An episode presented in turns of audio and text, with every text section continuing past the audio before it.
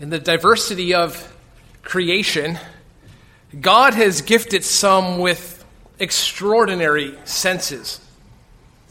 Take the sense of sight, for example. The chameleon's eyes can move independent one another. Taken together, they can have about a 360 degree range. The chameleon can see behind him. The nocturnal gecko can see 350 times better than you and I can. They have no eyelids, sadly, so they must clean their eyes with their tongue. The two eyes of the four eyed fish are split. They can see simultaneously above the water and below the water at the water's surface. The eyes of the colossal squid are the largest of any creature. They're about the size of a football. And the largest eye of the land animal is that of the ostrich, whose eye is bigger than its brain. You see, God's creation is absolutely amazing. And God has also given you and I, the human creature, two eyes with which we can see. In fact, they're the outgrowth of the brain. At six weeks during pregnancy, the eyes form from the brain. But I want you to know this morning that God has given you a spiritual eyesight as well. It is more than the physical eyes that are part of our body, but it is a spiritual way of seeing. And what I mean by that is that you have an ability to see in ways that no other creature does. God created you a physical being. We know this. We have a body, we have eyes, and so on. There are other aspects to you and I, the human creature. There is a, a social aspect, and a mental aspect, and an, an emotional aspect, and so on. But God has given you and I a spiritual aspect also. It is going to be something we call the soul or the spirit. And it has the capacity to see or not to see. And what I mean by see is, is to know God, to receive His word, and, and to understand His gospel. Just listen to how Jesus describes the purpose of one man's job. He, he speaks of what Paul would, would go and do for him in his kingdom. I'm sending you to open their eyes so that they may turn from darkness to light and from the dominion of Satan to God, that they may receive forgiveness of sins. You see, something in here is dark. Something in here is blind. Something inside is closed off to God and it, it resists His Word. It resists the Bible. But God has made a way for us to see, for what is in here, for the soul to see and to understand then how we can be made right with God. To understand our sin and our separation from God, and to see something God calls salvation. I'm going to share that with you this morning, and this is a message of hope for you. It's a message that's going to come through what we would say is a dark hole in the ground. It's a message of hope that comes through a woman who is free of demons, but not free from fear. It's a message of hope that comes through two men who always seem to be competing. And it's a message of hope whose main character isn't even in the story. He's presumed dead, then missing, and in that order. It's a message this morning about sight. It's what you can see and what difference that makes in your life. It's a message from John chapter 20. Jonathan read that a moment ago. John chapter 20, verses 1 through 10. And what we will do here this morning is ask three simple questions about our sight Do I see? Do I observe? Do I believe? This message, of course, concerns the resurrection of Jesus Christ. That is, that Jesus died and was buried and rose again from the dead. We do celebrate Resurrection Sunday today, after all. It was on this day, some 2,000 years ago, that the tomb was discovered empty.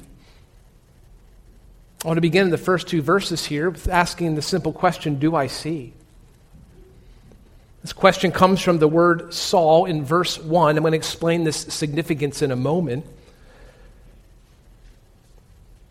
The first two verses of John 20 give the perspective that morning from, uh, the, the, from a woman named Mary Magdalene. This is the first day of the week. We mentioned that it's Sunday. It's the third day since Jesus died. You might recall that he was crucified on Friday. That may sound like bad math, but just know that the Jewish people kept time differently than we do. Sundown began a new day, not at, at midnight or, or not when we get up in the morning, as we might say. They also counted partial days as full days sometimes. So, to break this down, Jesus died on a Friday, that's day one. He was in the tomb on Saturday, day two.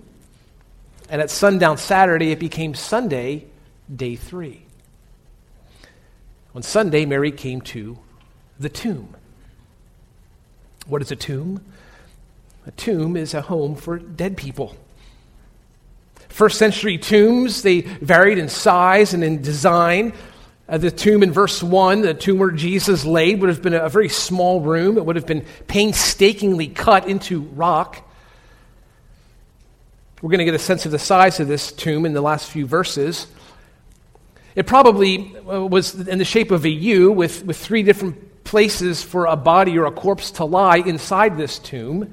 It'd be a family tomb where you could put family members inside.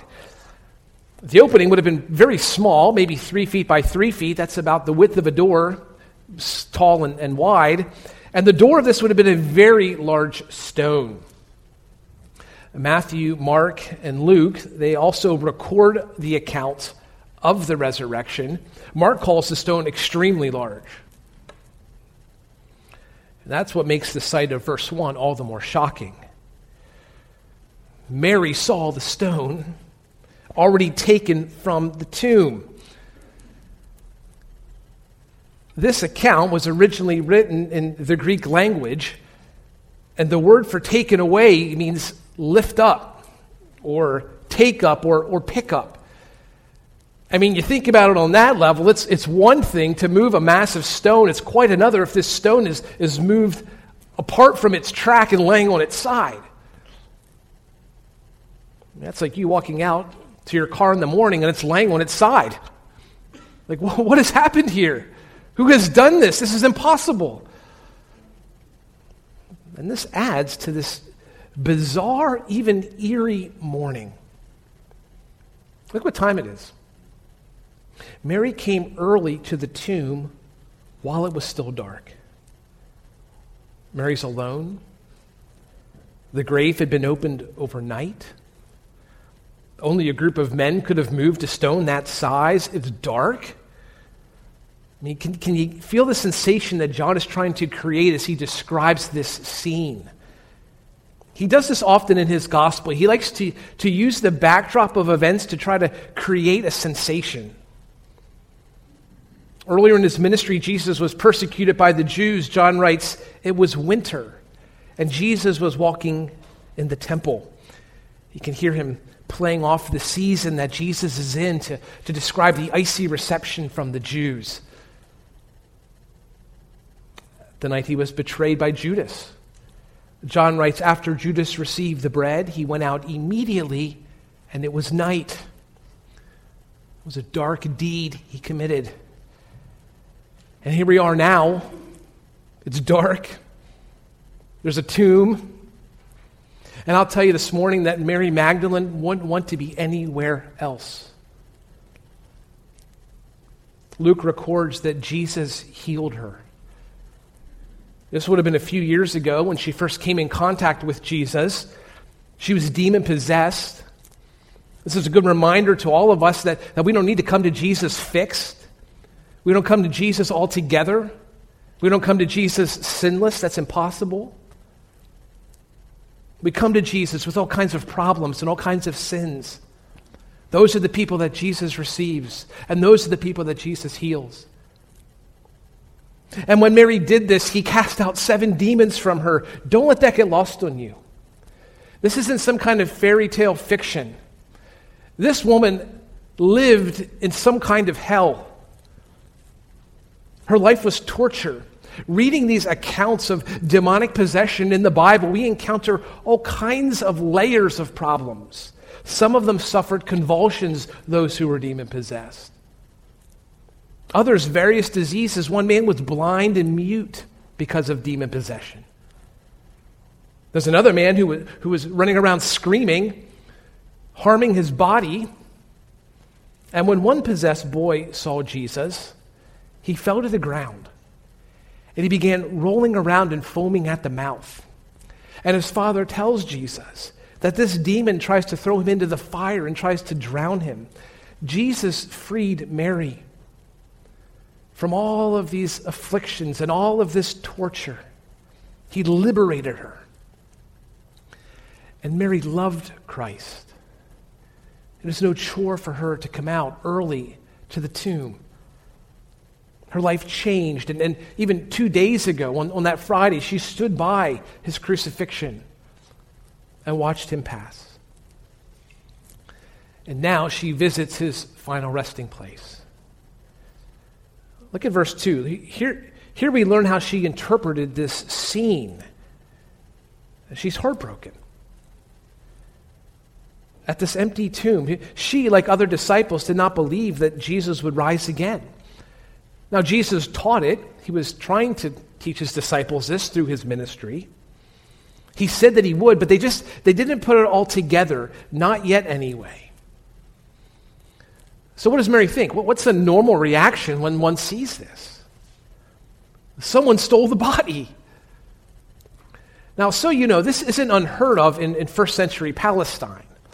Grave robbing was a, real problem, so much so that uh, one of the emperors of the Roman Empire, Claudius, he made a decree that, that anyone who would steal bodies would be killed. There was a death penalty for this. If the Roman emperor has to step in and, and decree that, you know it's a problem in the land. Often, valuables or, or expensive belongings would be buried with a body. So, grave robbing was attractive to thieves. So you could go in there at night, it's dark, no one's guarding every tomb in the land. Can help ourselves to some of the goods. And Mary sees this open tomb, and what does she do? She takes off running. Just consider here how she's feeling at this moment. This is like you honoring a loved one, one who has passed away. It, it's three days after the funeral, and you go back to the grave. And there, the, there's a hole in the ground. Someone has dug up the tomb. It's gone. It's not in the hole anymore. And someone's knocked over the gravestone. How would that make you feel? That's what Mary's feeling as she's running from the tomb this desecration of the Lord and his body. And all of these emotions are surging as she is sprinting. She's barreling towards Jerusalem to talk to the disciples. Now, keep in mind, there are no cell phones in this day. She can't text them to tell them what's happening at the tomb. If they're going to find out, she's got to run and she's got to tell them in person. I imagine she's there. She's wheezing. She's out of breath. She's trying to get this out and tell Peter and John what she just saw. They have taken away the Lord out of the tomb, and we do not know where they have laid him. Mary has some understanding of what just happened, of what transpired with the Lord. Verse 1 she saw the stone taken away. This is the first time in our account this morning that someone saw something. It's going to occur three more times till we're finished with our 10 verses. And three different Greek words are going to be used, and we're going to talk about why that's significant. Here in verse 1, Mary simply saw. She took notice of. She became aware of. She recognized. That's how we would define that word. On a physical level, Mary certainly saw. She saw a stone removed and she saw an empty tomb. But what about that deeper level? What about that spiritual level? We're talking at a soul level here. A spiritual sight. See what's not here. There's no corpse. There's no death. There's no Jesus. I want to ask you this morning do you see? Do you have some basic understanding of who Jesus is? Do you have some content, some information about him? That he is God who took on flesh, that he lived a sinless life, that he died for your sin, that this Jesus rose from the dead, and that he forgives all who come to him in faith, believing, and that there is no name under heaven by which men must be saved. Do you see an empty tomb? And do you know the man who left that tomb? That's our first question this morning. Do you see? Secondly, do I observe? In verses 3 through, 3 through 7, do I observe? Sounds like a similar question, but there's some differences here. This question is going to be asked of, of a deeper spiritual insight. We're going to see that in verse 6. Peter and this, quote, other disciple react to this news Mary brings. In verse 3, Peter and the other disciple went forth and they were going to the tomb. The two were running together, and the other disciple ran ahead faster than Peter and came to the tomb first. And stooping and looking in, he saw the linen wrappings lying there, but he did not go in. And so Simon Peter also came, following him, and entered the tomb. And he saw the linen wrappings lying there, and the face cloth which had been on his head, not lying with the wrappings, but rolled up in a place by itself. Now, here, two disciples come and they see things for themselves. A disciple is just another word for a student or a, a follower of Jesus Christ. We might say that this man, Peter, became the most outspoken of all of Jesus' disciples. There were 12. During the ministry of Jesus, we might call him the, the leader of the disciples or the, the leader of the 12. But our second disciple here is a little more secretive, a little more anonymous in his identity, isn't he? In verse 2, he calls himself the other disciple whom Jesus loved. Sounds a little arrogant, doesn't it? This disciple loved Jesus more than Peter. Now, to be clear, Jesus loved all of his disciples. In John chapter 13, verse 1, Jesus, knowing that his hour had come, that he would depart out of this world to the Father, having loved his own who were in the world, he loved them to the end. Now, I'm not sure we can know why the disciple spoke this way. I don't think we should assume the worst about him. Perhaps the, the love of the Lord really meant a lot to him, and that's how he referred to himself. Perhaps circumstances necessitated that he use some kind of anonymous name. And maybe it's just the opposite. Maybe it's not arrogance, but humility.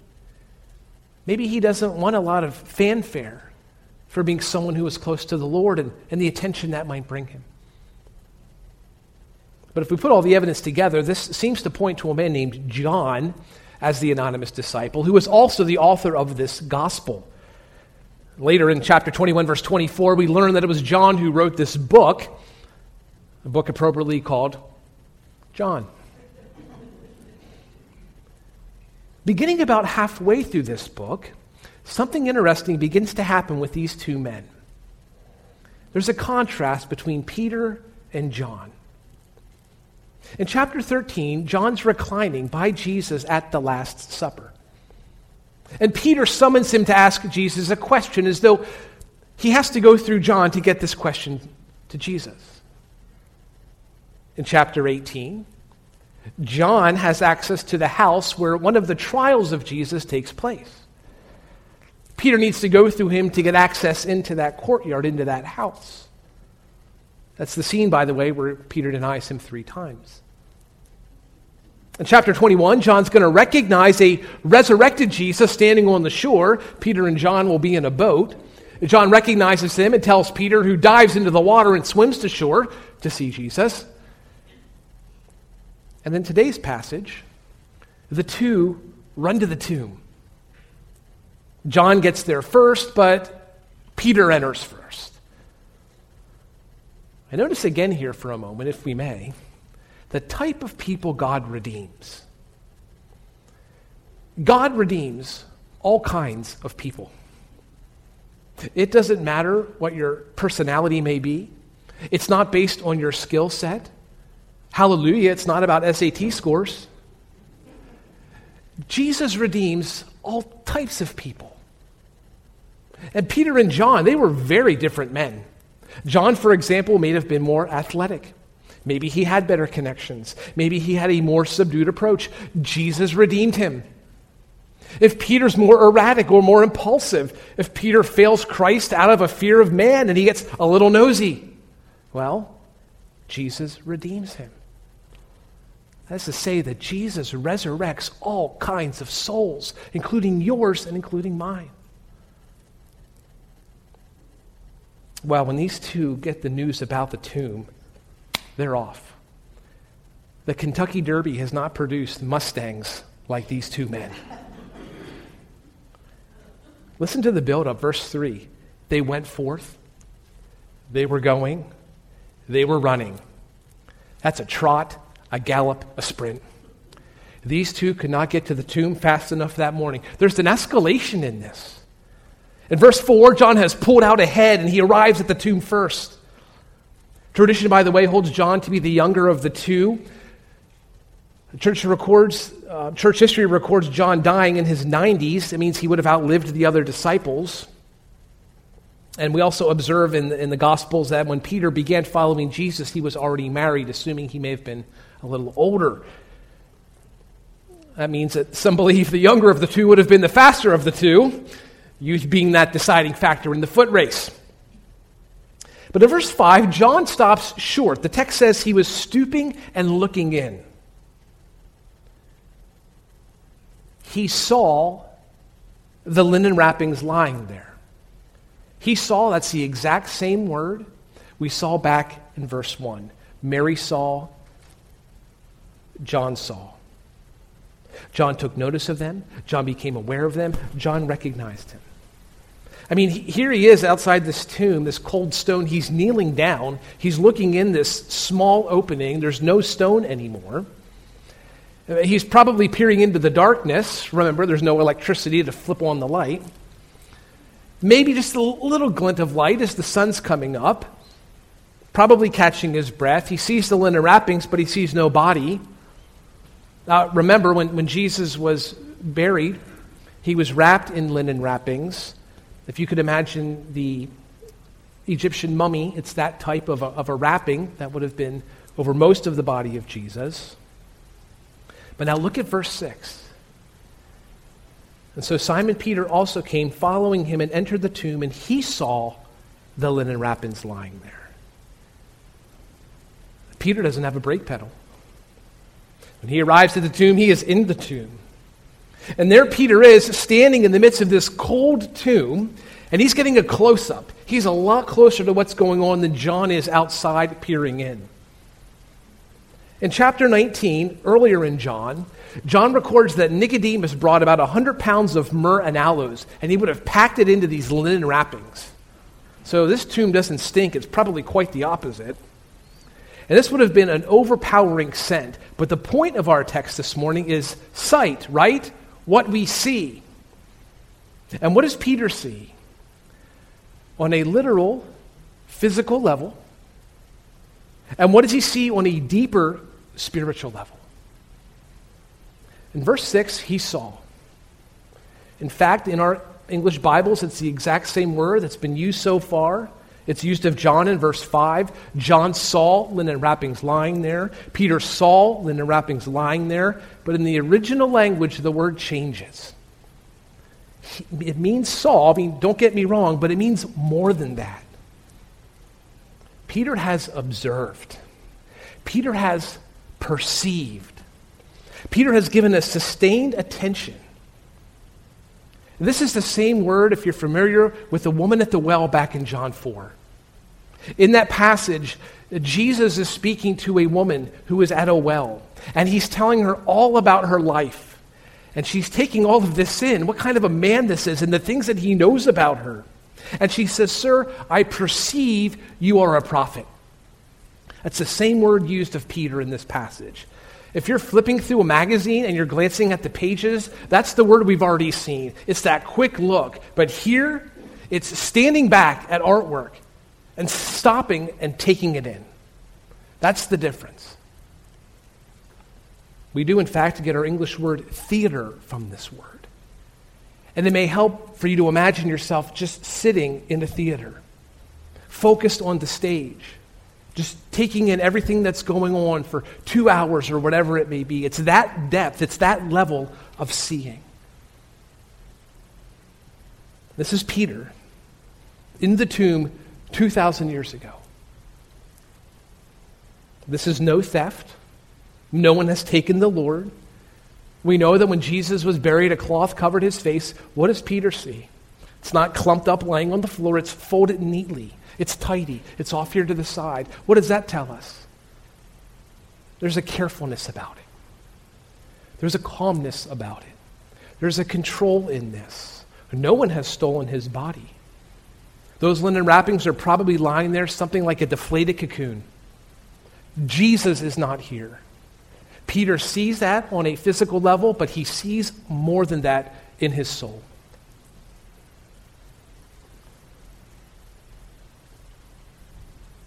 We mentioned earlier that grave robbing was a very popular thing in this time. And it would have been difficult for, for Peter to quickly eliminate this as an option. Grave robbers did not come and, and take this body. The linen wrappings would have been worth something. All of those myrrhs and aloes, they would have been worth something. I mean, if this were a robbery, it's like a, a jewelry store heist where someone comes and takes all the rings but leaves all the boxes. I mean, who makes your bed when they burglarize your home? Peter understands that this is, is, is, no robbery, that something more has taken place here. Something remarkable has happened. We would ask it this way Do you observe? There's an exchange that happens in a book entitled A Scandal in Bohemia. It's a book written by a man named Sir Arthur Conan Doyle. And in that book, Dr. Watson is amazed at the ability of Sherlock Holmes and his ability to comprehend the world around him. And Watson says, I could not help laughing at the ease with which he explained his process of deduction. When I hear you give your reasons, I remarked, the thing always appears to me to be so ridiculously simple that I could easily do it myself. Though at each successive instance of your reasoning, I am baffled until you explain your process. And yet I believe that my eyes are as good as yours. That's like Peter and John, right? Like they're looking at the same things. Quite so, says Sherlock, lighting a cigarette, throwing himself down into an armchair. You see, but you do not observe, he says. The distinction is clear. For example, you frequently have seen the steps which lead from the hall up into this room. Watson says frequently. Sherman says, Sherlock says, how often? Watson replies, Well, some hundreds of times. And how many are there? asks Sherlock. How many? I don't know. He says, Quite so. You have not observed, and yet you have seen. That is just my point. Now, I know that there are 17 steps because I have both seen and observed. And See, I like this example because not only did Sherlock see the steps, but he observed the steps.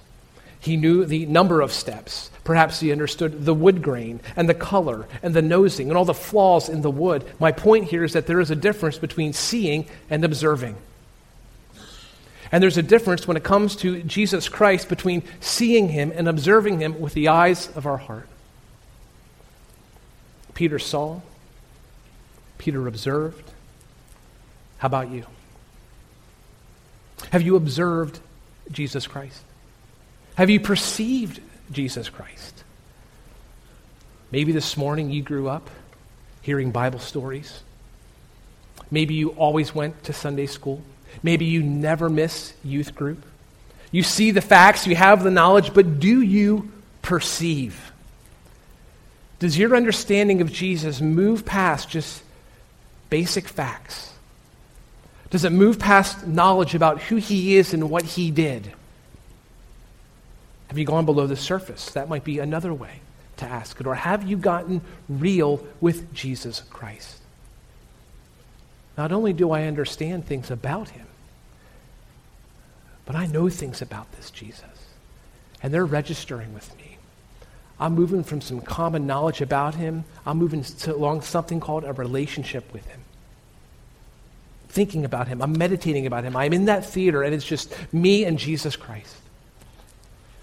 Do you see? Do you observe? Uh, thirdly, we need to ask this morning in our final few verses do I believe? Do I believe? A shift has taken place in our account, and this faith or belief, it blossoms from what is known about Jesus. In verse 8, the other disciple who had first come to the tomb then also entered, and he saw and believed. For as yet they did not understand the scripture that he must rise again from the dead. So the disciples went away again to their own homes. In verse 8, John saw and believed.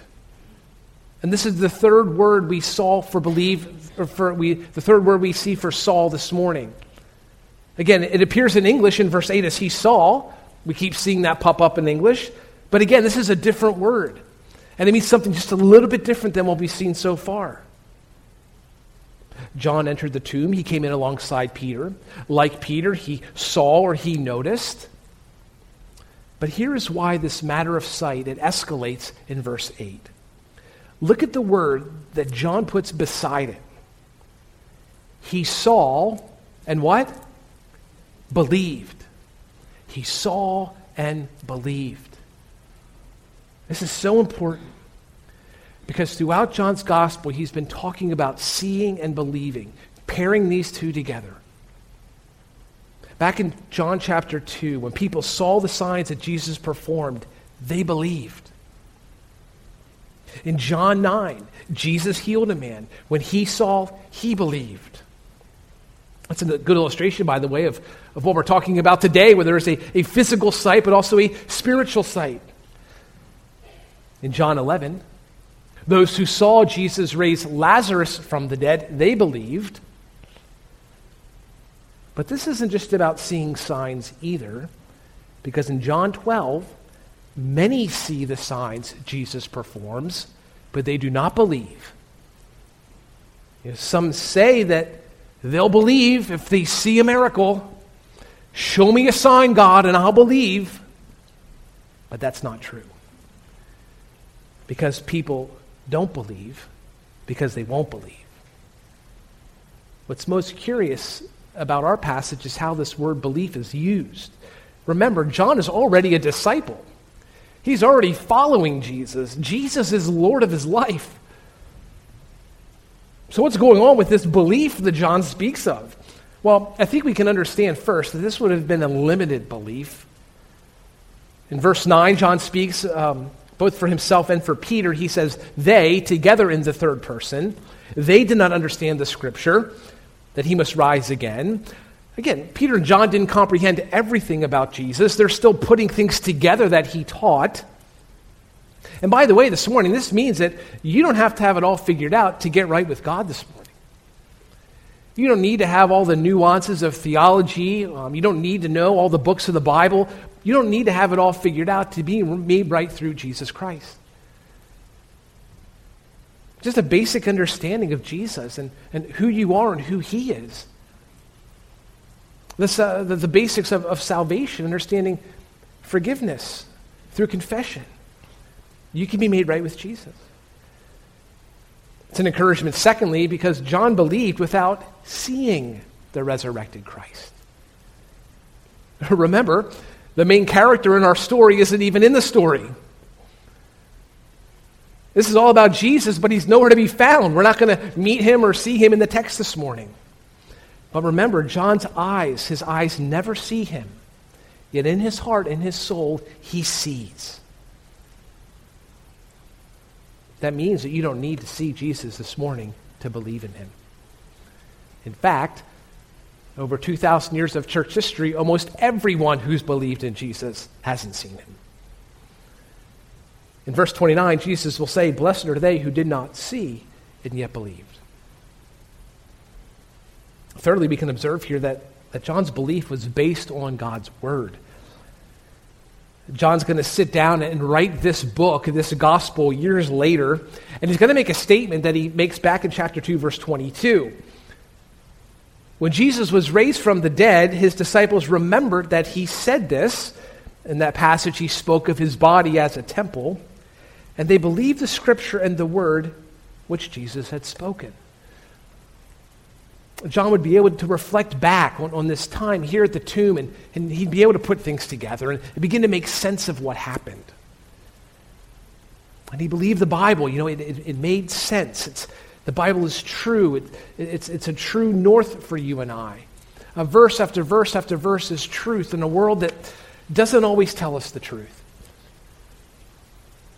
What an Easter morning this would have been for Peter and for John and for Mary. In verse 10, we see they went away to their own homes. Yet it's just the beginning of the rest of their lives. Well, for Mary, she would go on to obey Christ in the next few verses. She sees a man that she believes to be the gardener. That's something like a groundskeeper at a graveyard. And it's not until he says her name that she realizes that it's Jesus. Just imagine how that would have felt. Church history is silent on Mary. The last time we hear from her is down in verse 18 when she tells the disciples, I've seen the Lord. Peter would go on to die for Christ. He became a powerful preacher in the book of Acts. It's about the birth of the church. Jesus used him mightily to build his church. And Peter's going to go on to write two letters to churches, one of which we are following along through in our Sunday morning messages.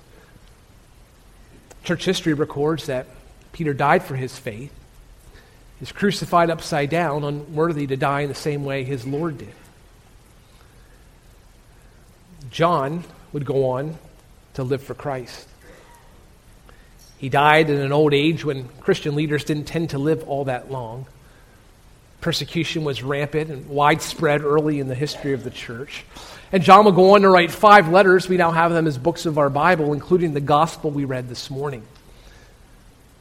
In the end, John was exiled on an island called Patmos, left there for his faith.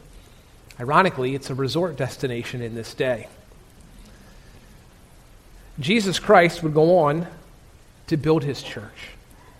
And after 40 days, he ascended to heaven, where he now sits at the right hand of God.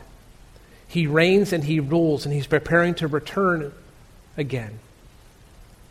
Jesus has saved countless lives to this day, redeeming all kinds of people from all kinds of sin. Many of you this morning are a testimony to that. He does that this very hour. For those who have not yet experienced it, I ask you do you see? Do you observe? And do you believe? Today is the day to open your eyes and see the love of God through the sacrifice of Jesus for the forgiveness of your sins. To move past facts, then observations, to real faith. Let's pray together.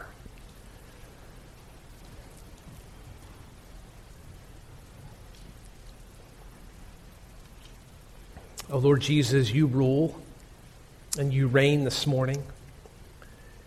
You rose from the dead, conquering death, defeating sin, and living to redeem all who come to you in faith and repentance. Thank you for that open invitation that stands this morning. I pray for each of us that we would turn from our sin and believe upon you, that your Holy Spirit would do a work in our hearts to change us, to regenerate us, and to give us eyes to see. Lord, we love you. You are our salvation, our risen Christ. Amen.